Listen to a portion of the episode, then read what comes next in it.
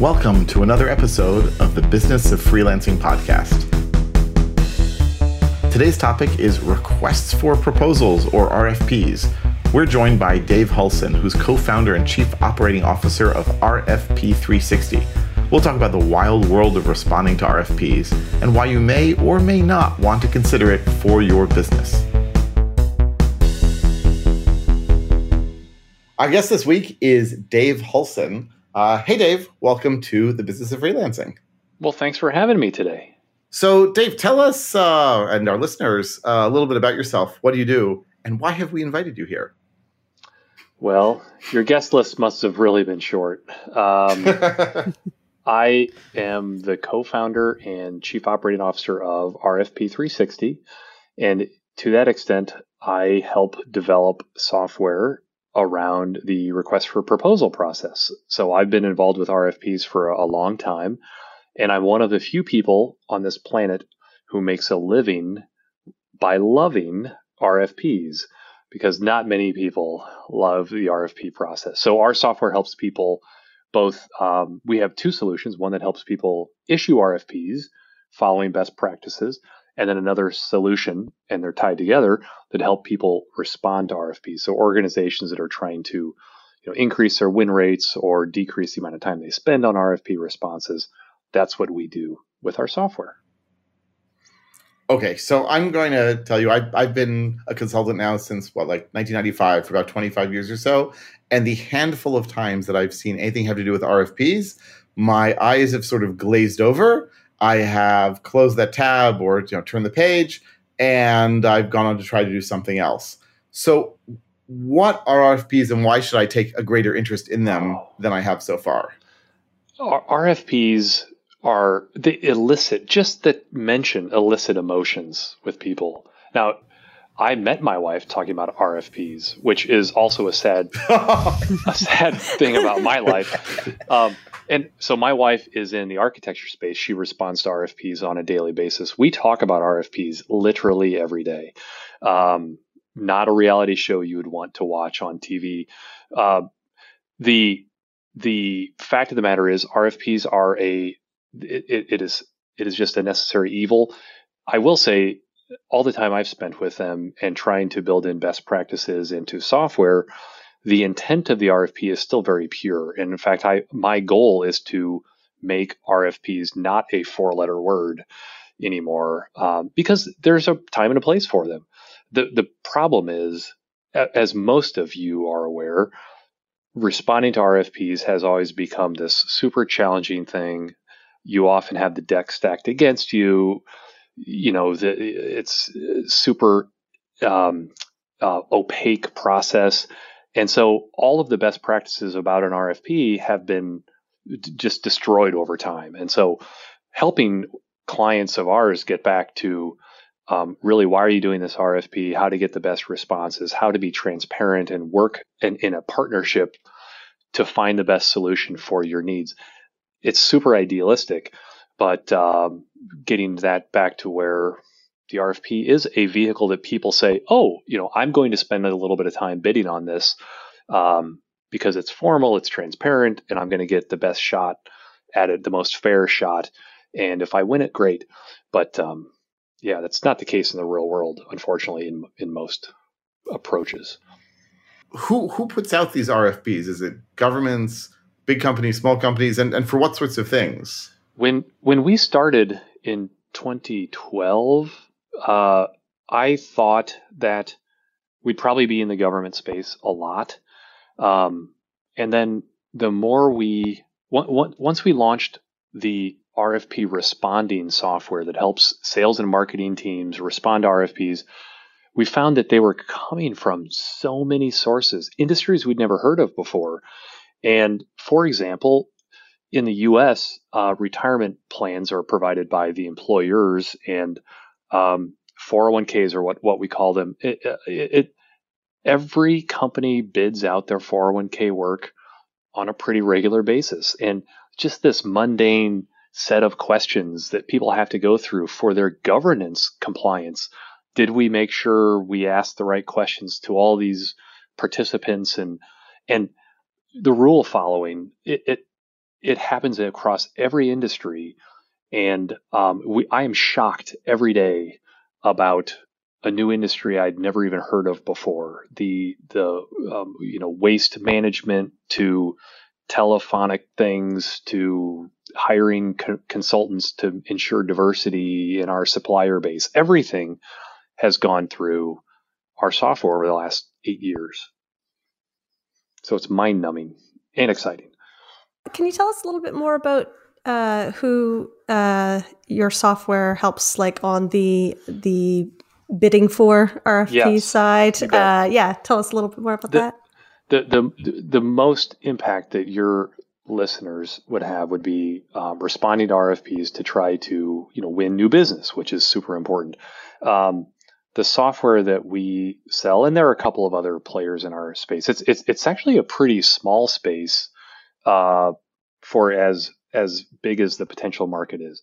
Um, but there are a number of players, and we help people with three main tasks, and that is collaborating together, so you're not working in a vacuum, managing the tasks associated with the RFP response, which are largely I have 500 questions. I need to respond to 500 questions. And then knowledge management, uh, which is super important, especially in a large organization, making sure that the content that you're putting in there is appropriate. It's, um, it's not obsolete and it has a good voice to it, a consistent voice. So, for example, um, a, a, pretty typical customer of ours has a couple hundred users in the software and so a coordinator who is who may has have described her job before as trying to herd cats or reinvent the wheel every 2 weeks is trying to answer 500 questions from a hundred different subject matter experts who have the answers. And so um, trying to put all that stuff together and, and making sure that it sounds like it came from one organization with one mission and vision and values. Uh, and that's very difficult. So software that helps us with that is it's kind of a combination of you know uh, you've got Google Docs with information, and maybe you've got a if you're a bigger company SharePoint drives with documents and things. Uh, but trying to pull information, bits, little nuggets, answers to specific questions, uh, paragraphs or sentences uh, putting it together into a comprehensive storytelling way because that's really what your proposal has to be is a story about why you are the best for this specific customer need. There are probably three three main personas too that someone may find themselves in and, and that is um, and, and if you're a sole proprietor or free, freelancer you're you're wearing all these hats. Uh, the marketing manager who is responsible for that overall brand and the the message and the voice, uh, that person needs to make sure that their content is is concise and cohesive and consistent. And then there is this uh, coordinator, proposal coordinator, who's trying to pull together all this stuff. And he or she may not be an expert in any one field, um, but they just need to get this thing done and get it out the door on time. And the last is the subject matter expert. They have all the answers. Uh, maybe it's some technical answers, and the person who is answering these questions has another job they do, and so bringing in the subject matter expert um, is the uh, that's the third the third main uh, role that somebody who just is pinged a couple of times a month and needs to provide some answers. You actually just answered kind of what I was just going to ask. That's good. I was actually going to say from like a sole proprietor or freelancer perspective, usually what a request for proposal not using a service or software looks like is uh, kind of like what Reuven and Jeremy just said, like you find something on LinkedIn or you find something somewhere that looks like sort of an enticing project that you sort of want to throw your hat in for. You go through it, answer things the best you can and just sort of send it off and keep your fingers crossed. Um, and a lot of those times, there's sort of things going through your head of, oh, do they already have someone in mind for the for the role? Um, how much time do I typically spend on it? So, given that as like the general experience for a lot of freelancers, what does it look like as a user going through the experience um, with something like RFP 360? Yeah. Now, in in most cases, so if a if a if an organization or an individual is using our software kind of standalone. They're they're taking RFPs that they find on the internet or get via email. They can upload the document to our system and they can make use of those three tools I mentioned before. They've got collaborative tools, task management, and knowledge management tools. Um, they they're it, you can cobble that together using other types of software. If you use a Google Doc, you know you can be in a Google Doc and you can assign tasks out to people. Um, but you know this is custom made so that you've got these dashboards and things that really help you you know respond to this RFP and maybe it pushes some data into your CRM with some graphs and and things. Um, so it's it's not there's nothing revolutionary about anything that we do in the software. It's just pulling it together for this task specific thing. The freelancers that I have encountered in the last number of years in the software, uh, generally speaking, fall into a couple of categories where they might be an expert that is being pulled in for a specific thing. Maybe they're an expert in security, and it's. Uh, I think about this a lot because we're going through these security audits and things. So we reach out to somebody, they provide some data. So they're they're an expert that whose whose brain we need to pick, and we want to make sure we save that information because every time I need to go out and ask that person for more information, it could cost me. And I and that person also wants me to save the information so they don't have to be pinged with all these small questions here and there. Um, so free, freelancers often are experts that provide input. I have also seen freelancers come in as a proposal writing consultant. So they may help with the overall brand messaging, the consistency of communication, especially in an industry. If they if they're a healthcare focused freelancer or writer, they will know how to tailor the answers uh, for a specific industry. Um, and make sure they're making use of you know active voice and things like that. So a good writer might be kind of a, a generalist in that sense. Um, so that that's that's how I've seen freelancers in. The the the least common one would be the, that overall kind of marketing manager who who owns the old, the return on investment of the tool and things like that. Because you know people are spending thousands of dollars. That's not usually a freelance type of position. But I will I will say um, numerous freelancers have brought us into deals where they have been either a um, uh, a sales and marketing consultant for a customer who's brought us into the mix. They said, um, the, the freelancer said, you know, I, I think you as an organization need a tool so that you can do all this stuff better and more repeatably. Um, so we have we have aided a freelancer um, in many cases in that, in, in, that way. The same way on the other side of our platform, where a freelancer might be a procurement consultant helping somebody buy things more efficiently or get a better deal on things. So so I, understand what you're saying about uh, freelancers being able to help as part of the RFP process. If I'm looking for more work as a freelancer, are RFPs like a reasonable way to go, or is it aimed really at larger organizations? Um, and and I should be joining up with others as opposed to doing it on my own. Yeah, that's a great question, and I'm not a sports per- person. I'm going to use this this, this analogy. It, everybody wants more at bats. And so a freelancer who's out there looking for more opportunities to bid on, our, our software does not does not plug into various sites where RFPs are posted or opportunities are posted. Those are there. There are portals like that out there, and some of them are good, and some of them aren't.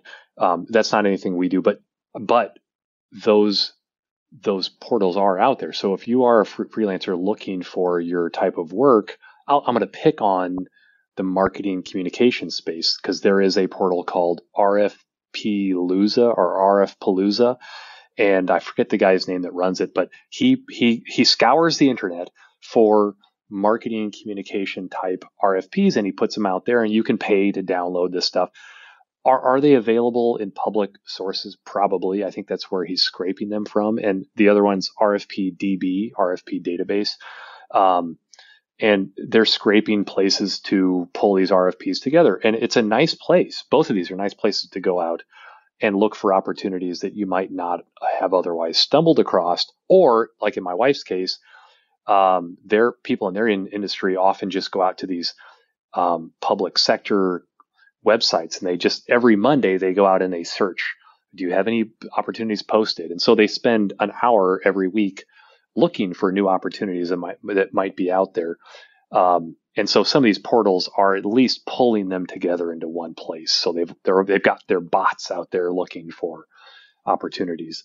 Um, but again, our software is all about helping you once you know of the opportunity, how to instead of spending 200 hours on it, you're spending 100 hours on it, and as an organization, and you know bringing down that overall burden. But finding opportunities is tough.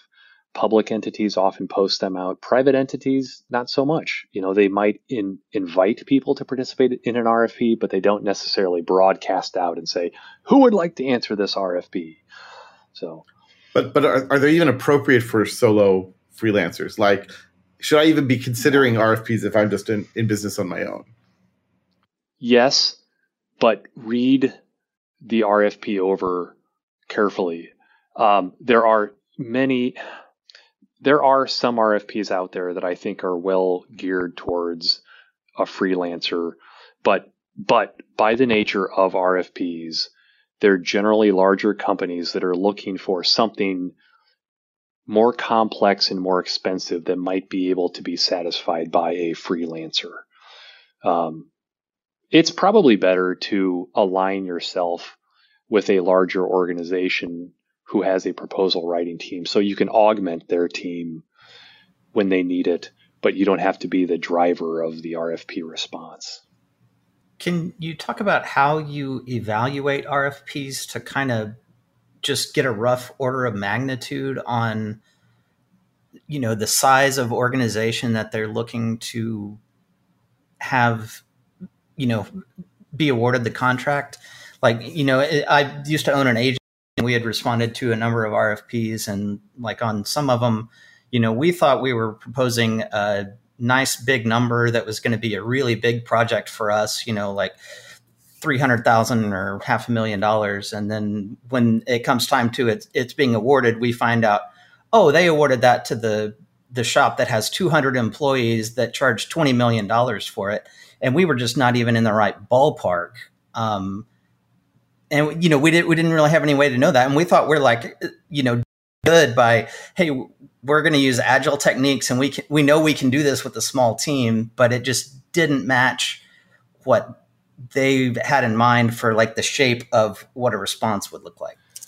There are a couple of great internet memes that that speak of this in humorous terms because it is so true. And there's a movie i maybe the guy's is, is there's an actor is it Jonah Hill I think was in a movie where they were a defense contractor and they were they underbid the next competitor by two billion dollars or something and um, um, but in in real life I I the first RFP we responded to with our own software we way underbid the competition and we won the customer and there's there's still a customer but we left probably 40 grand a year on the table Uh because uh, we didn't we didn't maybe ask the right questions. And that's the tough thing with an RFP. They're supposed to be telling you all of this stuff that's going to allow you to bid the right amount, but sometimes they don't.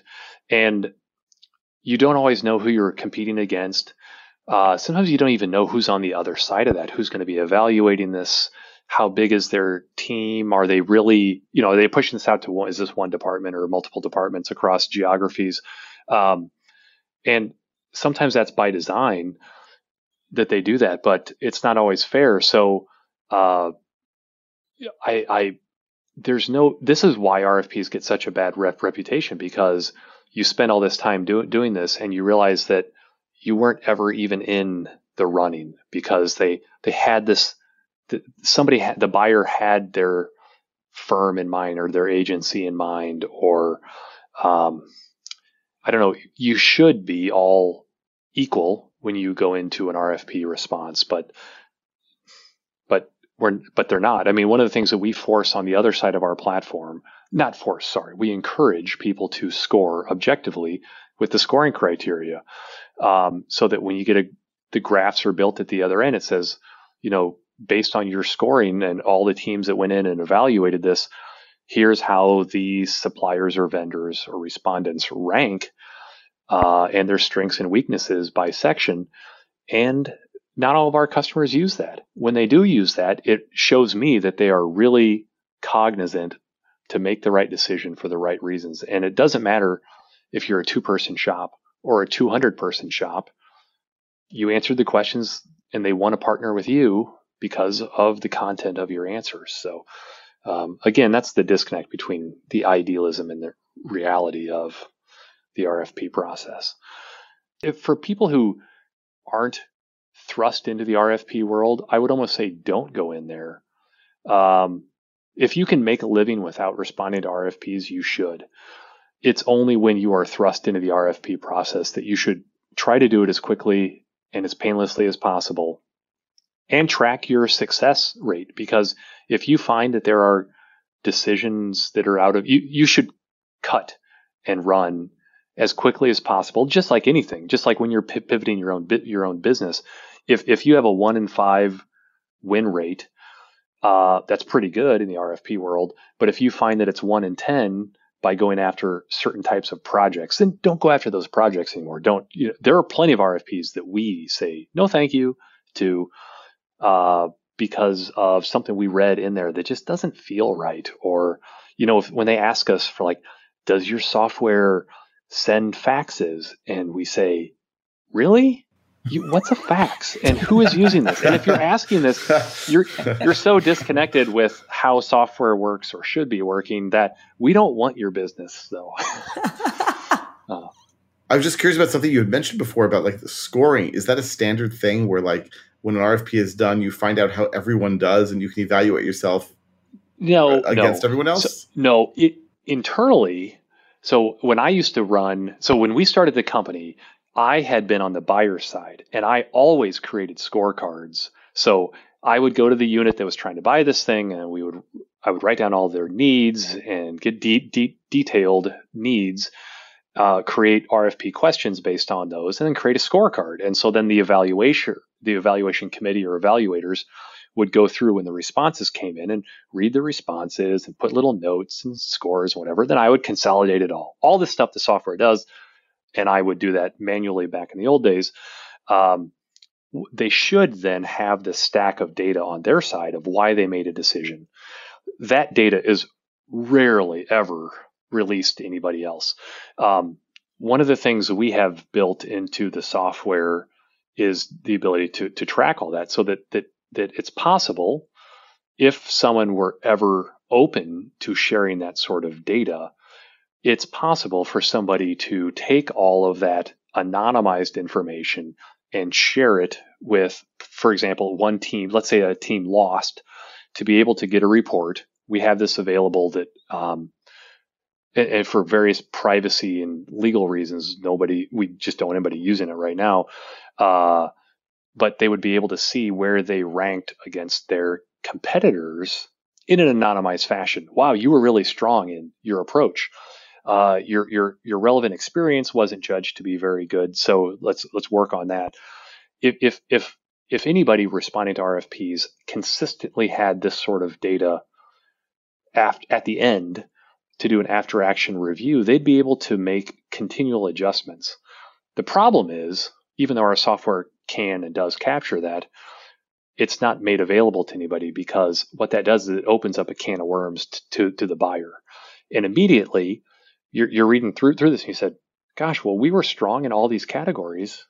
Looks like we should have won this thing. How come we didn't win this thing? Uh, and then and then the buyers are now in this difficult spot of, well, I mean, you didn't take us out for dinner, did, did you? You didn't take us for golf. All these other things that factor in to the buying process that should not factor into the buying process still are introduced into the buying process.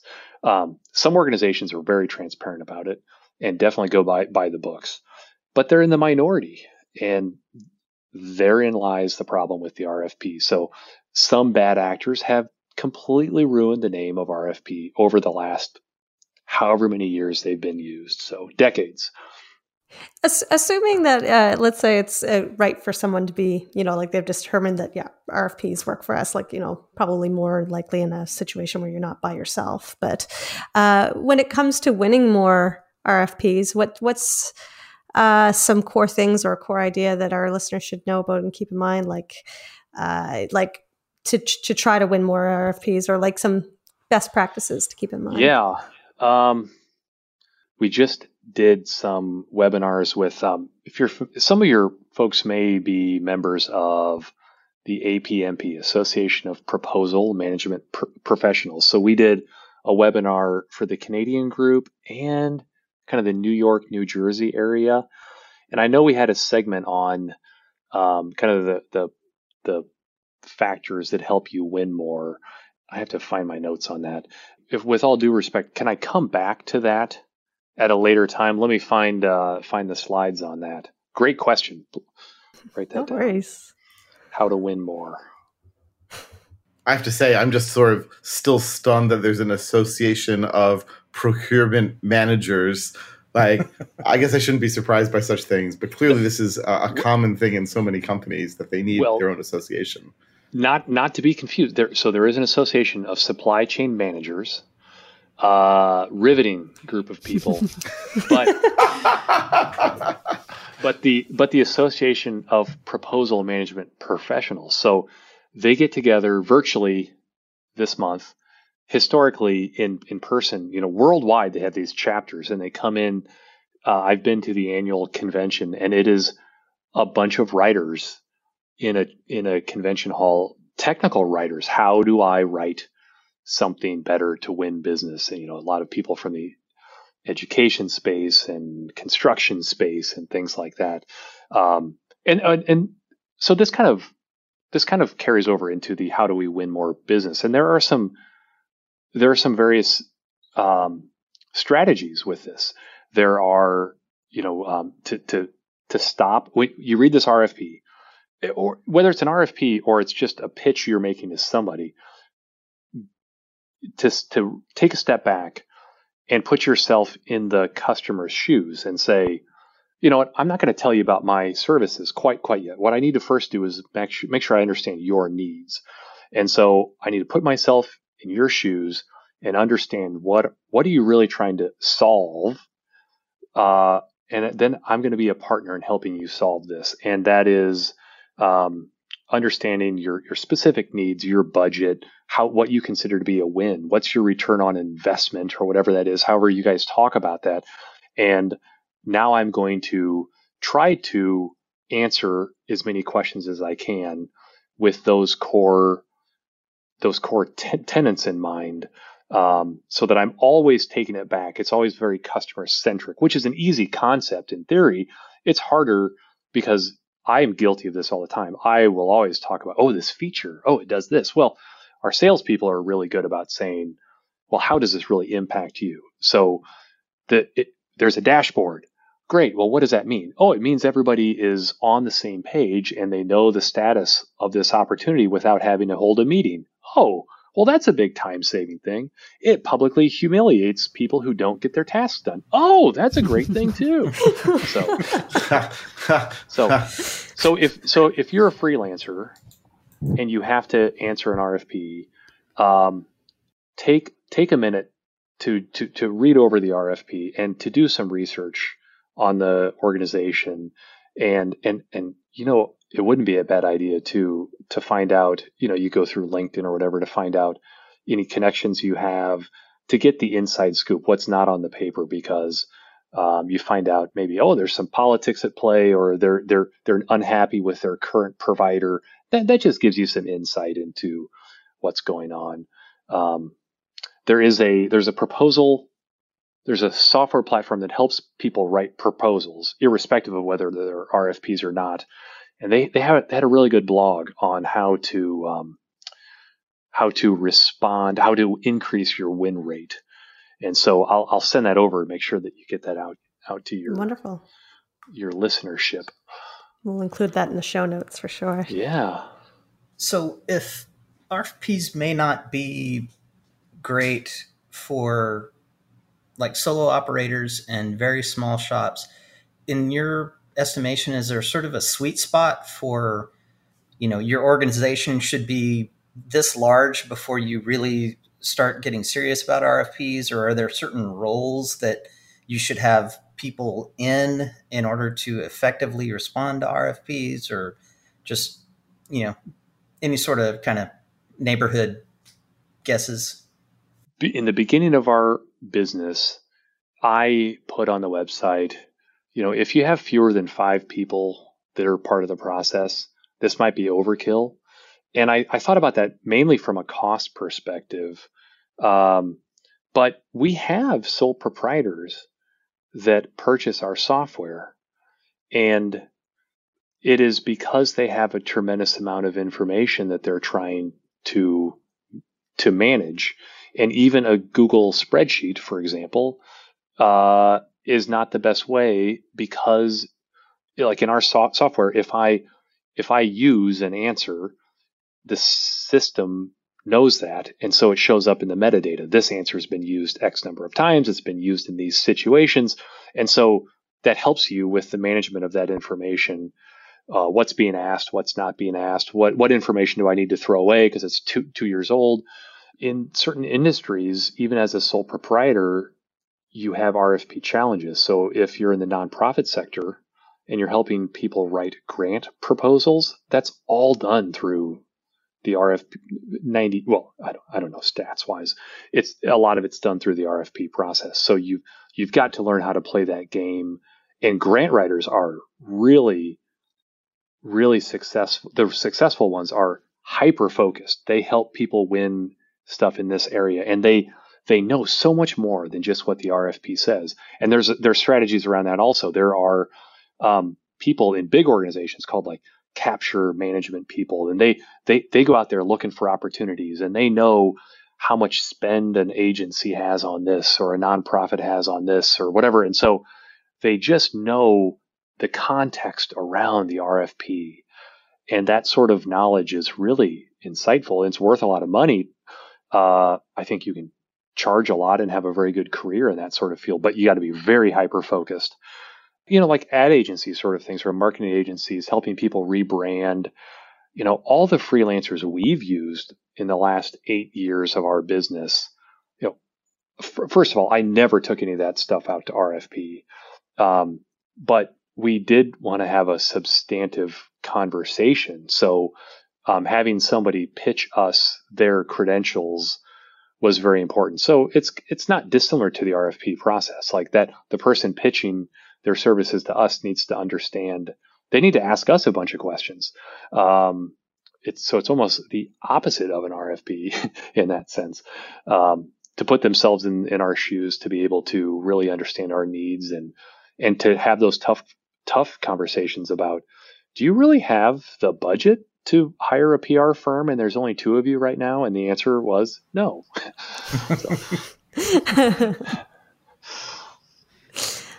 Uh, so I have a question about more some sort of external factors. If a company goes in wanting to, and they they kind of see that they're they fit a lot of criteria and it's a project that they want um, to go after and um, fulfill and submit an um, like complete an RFP for in like creating a proposal. Uh, are there any external factors and how much do they have weight on it? And by external factors, I mean like, did this person, does there have to be a lot of social proof, their social media following, like these other, because I know all this stuff is fairly new, this whole like sort of all these social online aspects. We know they can impact our business in so many ways can they impact to like to the positive or to the detriment of potentially winning an RFP? I don't believe that the procurement space that has historically embraced RFPs has caught up to that yet. Um, I think that the most advanced group that that listens to social media and the and knows about the tools they're all in the marketing space. And unless an RFP is coming out of a marketing department, I can't imagine that a procurement person, having been one myself, I did, well, of course, Twitter hadn't been invented yet, but I would not have gone out to Twitter to look at someone's thought leadership. It just, it, it, it didn't cross my mind at the time because they hadn't invented it yet, but also also procurement. Like it's if you're most of the people who are going through an RFP are going, you know, their boss told them to do an RFP. Their company charter t- says over a certain dollar amount they have to use an RFP. They're gonna they're gonna have a section on references as opposed to going out to like in our case in software, you can go out to one of multiple software review sites and you can read third party gathered software reviews on us the good, the bad, the ugly. Is that better than asking us for three re- references? Yes. Do people do it? No. So it's a weird world. It's just, you know, a lot of things just aren't, they're not matched up, married up in the right way. And a lot of RFPs, my frustration with RFPs we get is I can tell that they were, somebody just took it off the shelf and maybe they dusted it off from the last time they did it or maybe they didn't, and that's why the word facsimile is still in the RFP. or, you know, uh, a city government that we do business with uh, in 2014, let's say, they stopped accepting paper proposals. Um, but before that, you had to physically deliver your proposal to their place of business. Well, if you're a in this, I know they did a diversity consultant RFP. They wanted to hire a consultant to go through their data to make sure that they were being um, fair and equitable in their awarding of contracts, which is admirable. But if you're only limiting yourself to consultants in your geographic area who have the means to physically deliver six copies of the proposal into this bin in the lobby, well, you've just limited your pool of people to who can do that. So you know, this kind of stuff is still going on, and um, the, the, world has a lot to catch up. And uh, I think um, any any time that you can, this is and this is why the RFP process stinks. Also, there's also oftentimes a wall, and you cannot get past that. In in the really open organizations, they'll make sure that there's a window of opportunity where you can ask questions, and then they'll provide answers. And you definitely want to make use of that. If if you spend your time, if you read the RFP and you say, oh, I think I could win this, and there's a question and answer period, and you can bombard them with questions, thoughtful questions, on some some procurement people might discount you as like, oh my gosh, these guys are so needy. But the really good ones, whom you want to work with, with whom you want to work, will say, this is a person trying to really understand us. And if you can get good responses back, That'll help you decide whether you want to go forward with your bid or not. But that also gives you an insight into how they do business. And they're really there, if they're willing to put the effort forward to answer your questions, then maybe they're going to give you a fair shot. So I think there are some ways you can test a procurement organization who has an RFP out there. Um, there was a big state in the US that had a big RFP. It would have been a life changing thing for us as a small business um, and w- during the question and answer period, I asked some questions, and they they just did not have good answers for them, and so we we didn't bid on it. And the procurement officer called us afterwards and said, "Well, we really wanted you to bid on it." I said, "Well, it wasn't obvious to me that you wanted to bid on it. I thought the RFP was one of the most poorly written ones I'd ever seen."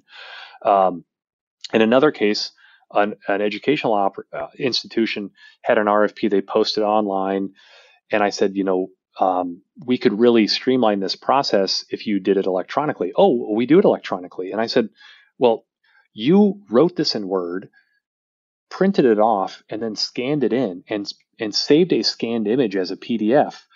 I couldn't even parse it. I couldn't parse it into using Adobe products. And he's like, well, I don't understand what you're saying. And that is also the problem too. You have, you have, um, people who don't understand maybe they're maybe they're not understanding what they're supposed to be doing the best way or they're checking boxes and things.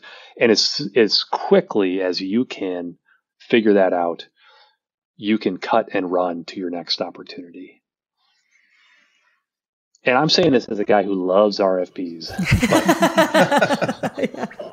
by the way one of your but, examples just now I, I just have to make sure that i got the the meta-ness of it. It was an rfp for rfp software in a municipality Oh yeah, that happens a lot. Oh, oh, I'll give you.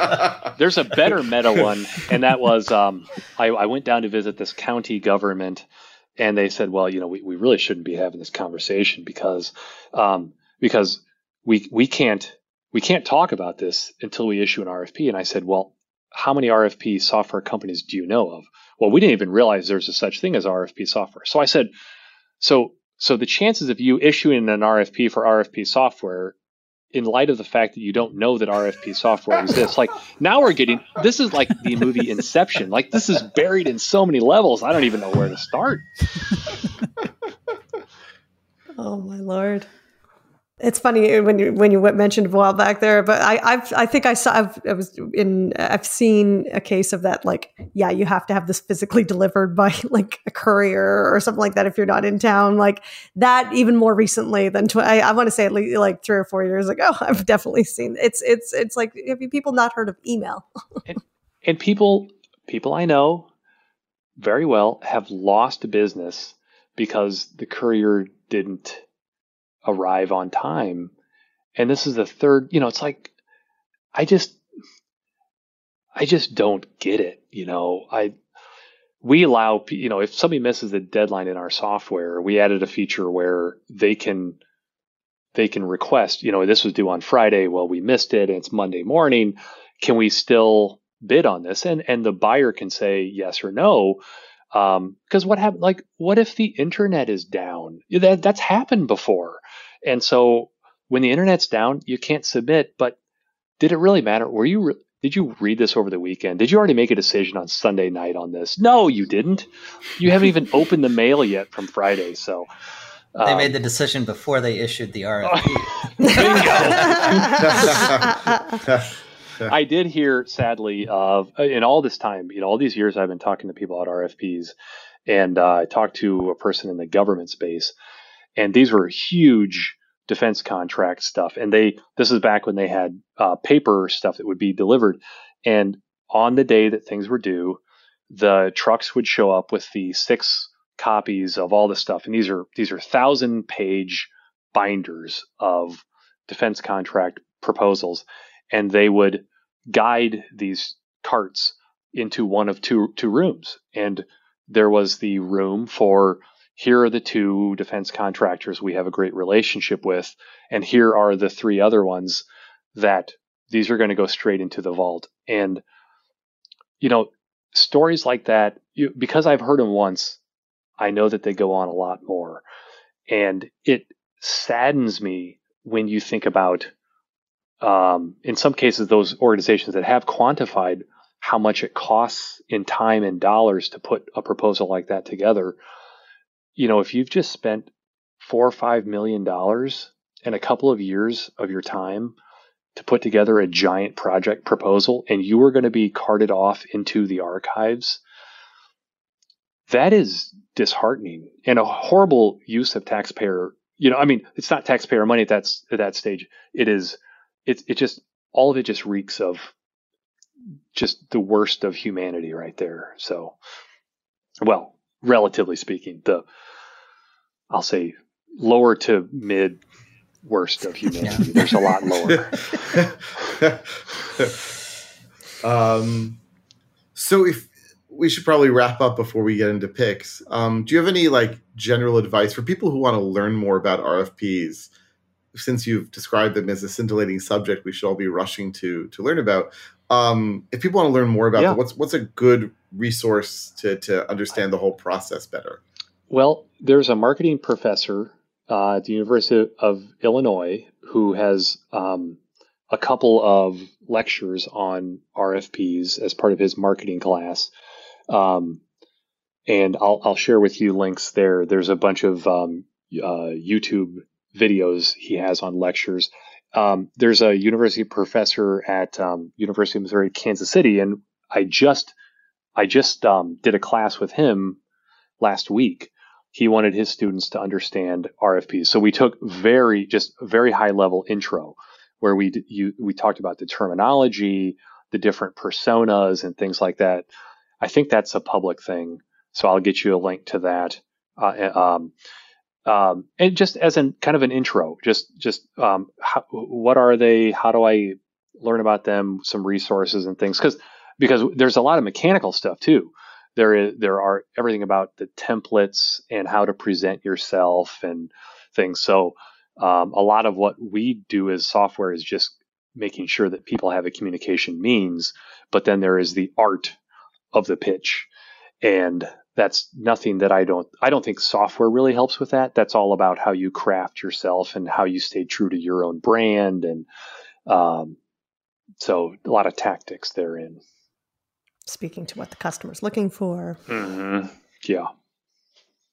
The short answer is if you if you're like my sister who doesn't know what an RFP is, then you should turn around and not talk to me anymore and go on with your happy life.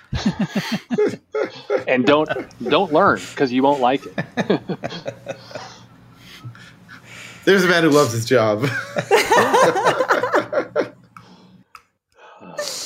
oh, yeah, at, at, trade shows when when when people would come up to our booth and say, "I see your booth. Uh, what's an RFP?" and I would say, "Congratulations, you're going to live a fulfilling life." Not know this. the bar is over there. You can go take your time over there. Looking oh, out for great. people. That's good. Yeah. Yes. Oh dear. All right. Well, I think on that happy, exciting note, we're going to uh, do a round of picks, see what everyone has to recommend for this week. Uh, Marg, why don't you go first this week? What you got for us? Um, this week, I this is super exciting. It's not exciting at all. Um, I just got new hard drives because I had sort of bigger, clunkier ones before. But I got new My Passport hard drives, and I've dropped them twice, and they still work. So that's a win for me. Um, so they're uh, so they're My Passport hard drives. I'll put a link in. They're relatively inexpensive too. You can like color code them if you have different uh, for different files and different um, videos or pictures and stuff like that too, which is kind of cool. Um, have you heard of the cloud? Yeah, I know, right? The problem But boy, when you drop you the cloud, right, you lose a lot of data. These are for my backs backups of my backups. Very smart.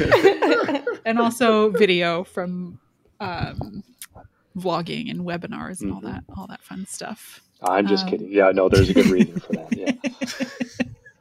but yes, the cloud. In case you haven't heard of it, that'll be my pick I, for next week. uh, Meg, how about you? What you got? I actually think I'm going to skip picks this week, but uh, yeah, nothing, nothing uh, crazy uh, uh to uh, recommend, or uh, you know, particularly on my mind this week to recommend. But yeah, we'll look into those hard drives though. Dave, how about you? What you got? I have been repeatedly answer or responding to emails with Calendly links in there. Calendly I've used for a number of years. Um, I set up meetings with uh, we're entertaining new auditors, and every person responded with a Calendly link, which meant that I could book the intro call in four and a half seconds and I sent Calendly an email and I said, thank you. Uh, obviously, other software, there are other competitors out there, but goodness, how many emails did we used to send back and forth to schedule a 30 minute meeting? So thank you, technology. I will underline that 100% as somebody whose business relies on scheduling phone calls and interviews with people across who knows how many time zones say lifesaver for sure. and it's tied in now. I just realized that I had it tied in with my calendar. So when I'm on, you know, your calendar looking, it's showing, it's comparing, it's doing that comparison. The only difficult thing is when you're trying to, you know, coordinate with your colleague and you, so you've got your calendar up and their calendar up, whatever. But, but for the most part, well, outstanding. Agreed. Agreed. Uh, Jeremy, how about you? What you got? Uh, I'm going to go with kind of a leisure pick this week. Uh, it's a software program called Max for Live. That's kind of a uh, visual programming environment for music stuff. Lets you create new musical instruments, digital musical instruments, uh, process sounds uh, in various ways, uh, do all sorts of automation inside of Ableton Live. and I've been enjoying learning that and kind of digging into it. I recommend anybody that's into music and programming check it out. Excellent. And I have uh, two podcasts to recommend after, of course, people have listened to ours. Um, and they both are sort of similar, and they're they're from similar sources. Two of my favorite British writers about economics and society. So the first is called "The Secret History of the Future," and it's from a combination of Slate and The Economist, from uh, Seth Stevenson, who's from Slate, and Tom Standage, whose writing I've just loved for years, and his books are amazing. And uh, the other one is called "Cautionary Tales" from Tim Harford. And basically, both podcasts are similarly telling interesting historical stories and what sorts of parallels they have for today. So, for example, they talk about uh, virtual reality and how uh, 150 years ago in the Victorian era, they were trying to simulate reality by setting plaster casts of sculptures from uh, European art museums all around the world, so people could experience it even not seeing the original sculptures. Uh, and they talk about forks in Japanese toilets and when technologies are actually adopted and become normal versus weird and such things. So super, super cool stuff. Different podcasts, but similar things, and uh, both lots of fun. And I guess uh, that takes us to the end of this episode. Dave, thank you so much for making us putting the fear of God into us about RFPs, um, but and yet and yet teaching us quite a bit a lot about them. If we want to learn more about you, your company, and so forth, what are good places for us to do so? Well, uh, we can be found on the internet at uh, rfp360.com. And my last request, if you could just edit in some hair on my forehead for this podcast, I would appreciate it. Uh, do you have a fax number we can reach you at? Yes, it is 1 800 go to the internet. excellent, excellent. Dave, Thank thanks you. so much for I, being with us. I had a great oh, time sorry, today. Sorry. I well, I didn't realize that talking about RFPs could be so much fun. Uh, so thank you for cobbling together this team from all around the world, and I really enjoyed it. Excellent. Um, Likewise. Thanks for coming.